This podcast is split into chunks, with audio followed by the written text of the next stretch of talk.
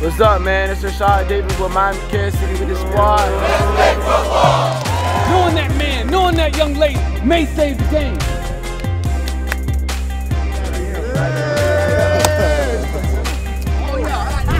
Certified. Certified. Certified. All